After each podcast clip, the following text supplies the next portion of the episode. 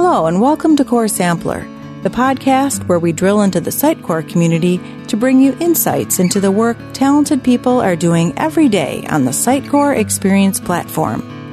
Whether you're a developer, a marketer, or both, we're glad you're here. And now your host, Derek Dysart. Welcome to Core Sampler. My name's Derek Dysart, and in this episode, I kind of wanted to recap uh, what came out of Sitecore Symposium 2019 uh, as I record this? It's about a little bit over a week uh, since Symposium wrapped up, and um, kind of wanted to go over what I saw at Symposium. Um, kind of share a little bit of the information I had there, and then potentially talk about what's uh, what's the future for Sitecore. Um, I think the biggest thing that um, came out of Symposium right out of the gate, um, opening keynote by Mark Frost, um, announced that they're going to be moving to a SaaS offering, or they're going to have a SaaS offering. I think they were pretty clear of that. Um, the the the classic model they have now of of an on-prem offering is is going to be around for the for the time being.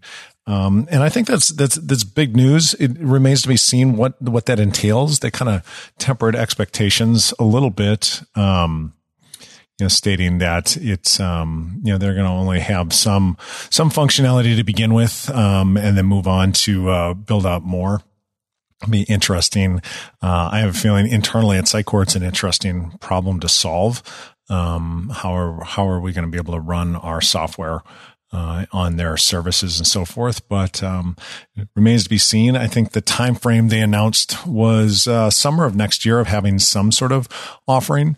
Um, but as with all kind of software plans, I think we all know that uh, nothing's set in stone and schedules do slip. So, but it's interesting for them to uh, make the announcement there um, that they're moving to this SaaS model. Um, I think um, there's a lot of people kind of in the community that have seen this coming for a while. Um, and uh, it's uh, I think the, the, the the feedback was was pretty decent.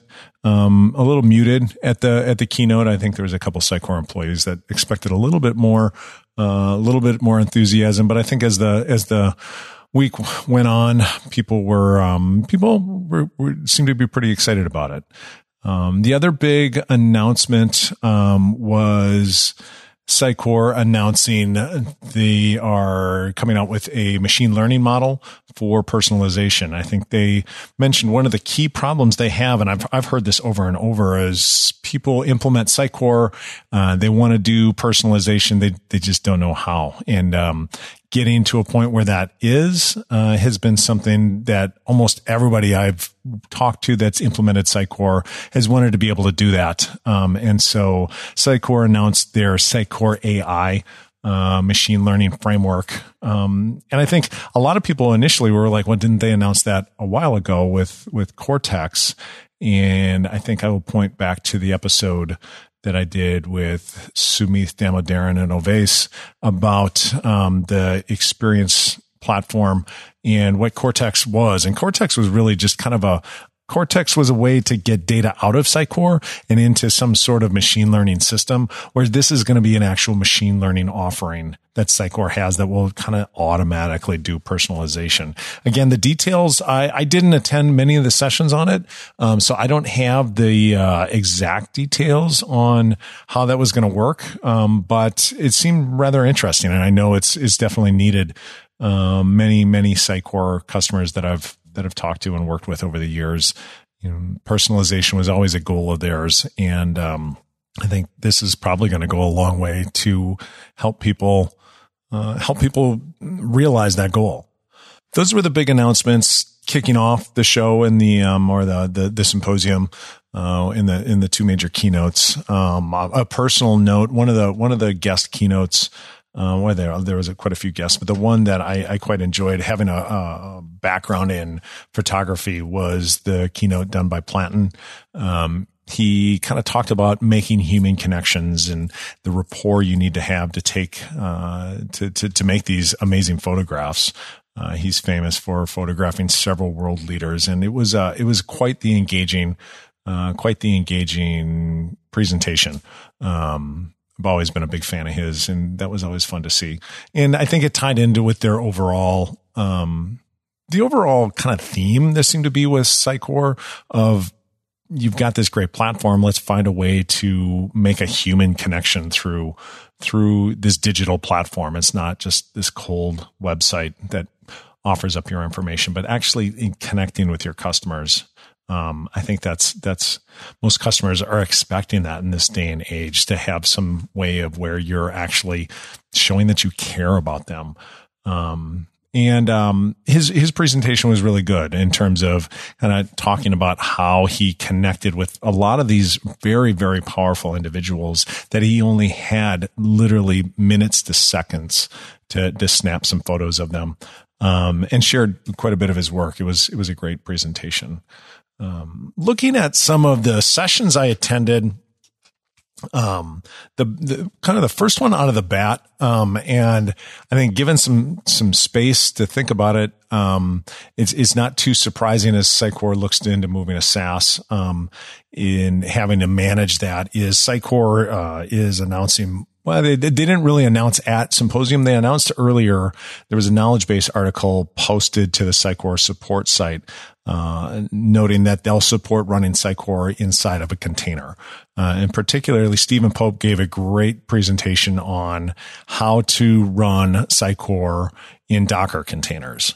Um, and I, I guess if you're not familiar with Docker, it's I the, the I'm going to do it a gross simplification, but it's like running a virtual machine. But if you have several of these, you know, if you create a virtual machine that's running Windows, you've got everything to run Windows there.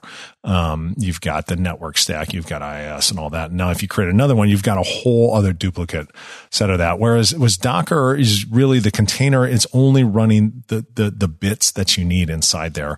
Microsoft's done quite a bit to be able to run Windows in Docker containers. Um, and those containers running on the same physical machine or same virtual machine will, will share those components across those instances. So it's not, you don't have multiple, multiple versions of that. It's a, it's a great way for orchestrating these very small, um, microservices, if you will, uh, that if you kind of look at the direction Sitecore has been going since, let's say even going back to version eight, um, you know, Sitecore, this large monolithic ASP.NET application. We look at Sitecore 9. They broke out analytics that runs in a separate process. They wrote, broke out marketing and automation that runs in a separate process. So they have all these other small processes out there running um, and now you can put those into containers. So Stephen Pope kind of highlighted a lot of the work that was done within the Sitecore community. Sitecore is hosting that on their own GitHub repository in the Docker images. Um, and he kind of went through a lot of the the challenges of running Sitecore inside of a Docker container. So is when you when you create a container, um, everything that goes into that container is built at when when when it's constructed. Um, you can't install things into it, or if you do, and then you shut the container down when you start it back up, that's all gone. Um, so he talked about how that works and the, the challenges you have. For example, how do you get your code into the container so that Sitecore can run your, your renderings, your, uh, all your, your custom code there. Um, and through a series of different ways, um, the the the code that's in this this GitHub repository and check the show notes for that has um, some PowerShell scripts that will build the containers um, and map certain directories on the host system that you're able to put your code in. There's there's other challenges is how do you handle shared uh, shared secrets such connection strings and so forth. Um, it was a really great presentation.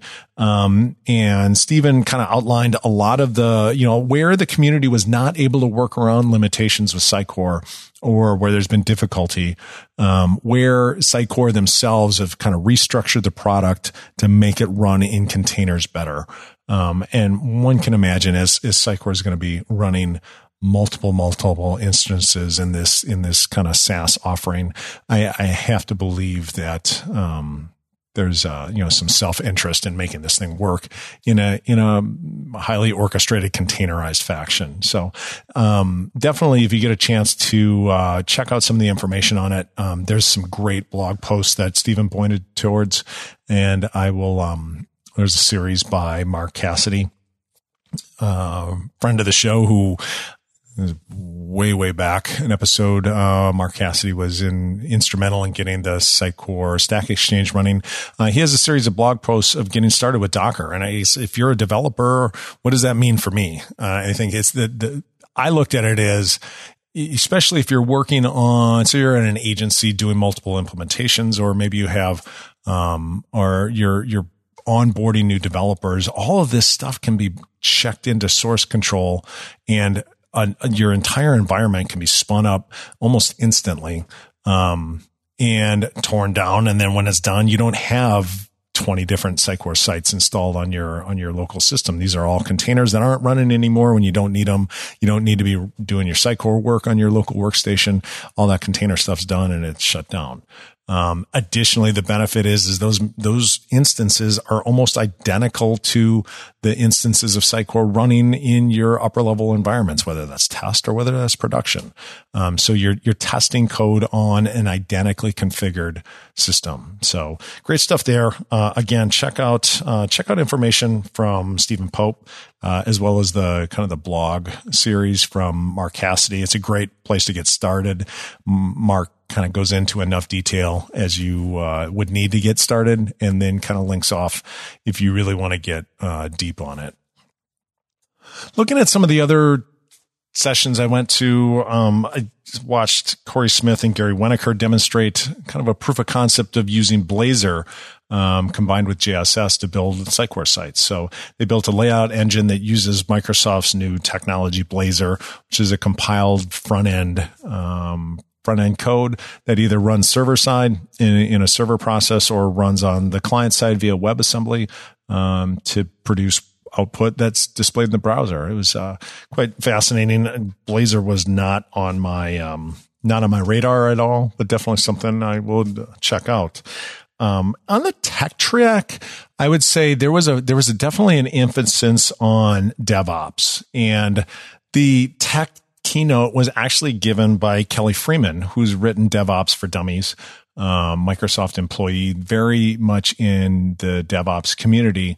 Um, and it was a really good presentation, not very technical, but talked about DevOps as more of a cultural issue. I mean, there, there's obviously technical issues of, you know, how do we, how do we script the installs of, of this and that and all that, but it, it comes down to a, um, it comes down to having a culture within the company that supports that and is supportive of engineers in order to make this stuff work. Uh, and dovetailing on that was an excellent presentation uh, by Joe Bissell. Um, and uh, coming up, I uh, was able to sit down with Joe. We'll uh, we'll have a full episode talking about DevOps and kind of that philosophy. Uh, so stay tuned to the feed. Um, as soon as I get that edited, we'll get that up. Um, definitely uh, have you guys check that out. Um, the other interesting presentation was a presentation by two folks from Sitecore, a friend of the show, Nick Wesselman, who's been on a number of times, good friend of mine, uh, who's responsible for actually getting me into Sitecore. Um, he is, uh, the product manager for developer experience at Sitecore now. And Derek Correa, who is with Sitecore's professional services, kind of went over, um, some of the issues that oh, you know, it's been about three years now that Helix has been around. Um, and some of the issues that are commonly seen with it, as well as um, prior to symposium kicking off, uh, a new kind of a new take on Helix was posted up to the Helix documentation site. Um, it was a really good presentation. Um, I guess stressing that Helix is not prescriptive uh, in the way of most people saw it uh, and, and saw it as a a way of you must build your website like this is more of kind of a um, it's more of a way or a, methodology or an architectural approach to structuring your Sitecore solution and not so much you must structure your Visual Studio projects this way or that way. And they actually pr- presented a number of different ways that you can still kind of adhere to it, uh, as well as, uh, you know, and, and get that flavor of Helix, uh, as well as, you know, kind of do it your way. Um, they stressed that this, uh, this new kind of Nick referred to it as Helix 3.0, um, had a lot of community involvement. As a matter of fact, I will link to an excellent, excellent post by Dan Solovay that made it into the, um, an appendix of of the documents that kind of talks about why, why, why should you even care about Helix and what are some of the principles behind it? Uh, especially good for, you know, a lot of times, a lot of developers may not be completely familiar with some of the patterns and practices that are kind of driving what, what's there for Helix. Um, going down my list here of other things that were interesting. There was a great talk by Jeremy Davis on setting up Solr. If you have set up Solr, mm, I would I would guess there's a very high percentage that you've used a script uh, from Jeremy's blog. Um, so Jeremy kind of talked about the ins and outs of Solr. Kind of, it was almost like a a, a Sitecore or Solr for Sitecore developers. Most people, my, myself included, uh, resisted installing Solr for the longest time until it became really the only indexing solution other than than Azure. And as uh, as as with Joe, I did sit down with Jeremy. We talked a little bit about Solr, and that episode again will be coming to the feed. So stay tuned there. Uh, I'm not. I don't want to spoil too much of it, but uh, we'll sit down with Jeremy Davis um, and kind of talk about Solr from uh, a, a standpoint of the the Sitecore developer. Um, so that's a, that's kind of a high level of what the sessions I attended and the stuff I saw there. It was a, it was a great, um, you know, beyond that, it's always great to see folks in the community. I appreciated every one of you that came up and said you love the show. Uh, it's always great to hear that. I, I thank you so much for listening. Um, this has been a passion of mine since I launched it, and I think I, I think even in my first episode, I, it was it's been a it's something that had been in my head for a number of years, and I finally uh, you know got the courage to do it and set it up and and, and launch it. So that's great. Um, you know, if you didn't get to go to Sitecore or Symposium, um, you're not out of luck. Sitecore actually just announced they're taking Symposium on the road. They're calling it the Sitecore World Tour um, kicking off. I, mean, I want to say it's in November. Um, looks like they're kicking off in November, uh, November 19th in Auckland. Um, so as of this recording, that's coming up in a number of days. Um, and then going literally all over the world, like Auckland, Melbourne, Sydney, Singapore, Amsterdam. They're going to Detroit and Chicago, Dallas, Houston, uh, in Europe. They're going to Frankfurt and Zurich. Um, so a lot of places around the world. Um, is uh, I'll get a link to kind of the announcement on that in the show notes. You can check that out. And then if you uh, heard all this great stuff, they did announce this year um, their the dates for Sitecore Symposium 2020 is going to be October 26th through the 29th in Chicago, which is nice and local for me. I uh, live just a short short hour and a half drive north of uh, Chicago in the Milwaukee area. So I will um, be looking forward to attending there. Um, again, um, check out the show notes. To have a lot of links in this, this episode in terms of where you can find more information on stuff. And again, if I saw you in symposium, it was great to, uh, great to catch up and, uh, and see you. It was, I ran into so many folks, uh, in this great, great community. And thanks again for listening and we'll talk to you next time. Thanks for joining us for this episode of Core Sampler. To see show notes from this and past episodes, please visit coresampler.fm. There, you can also subscribe to this podcast to get new episodes as soon as they're released. If you liked what you heard today, please tell a friend and then go to iTunes to rate and comment on our show. Even if you're using a different app to listen to us, those ratings and reviews really do help others find us. Are you a professional working with Sitecore and interested in joining the show? Or would you like to leave some feedback directly? We want to hear from you. Drop us a line at info at coresampler.fm. That is all for this episode of Core Sampler. We'll see you next time.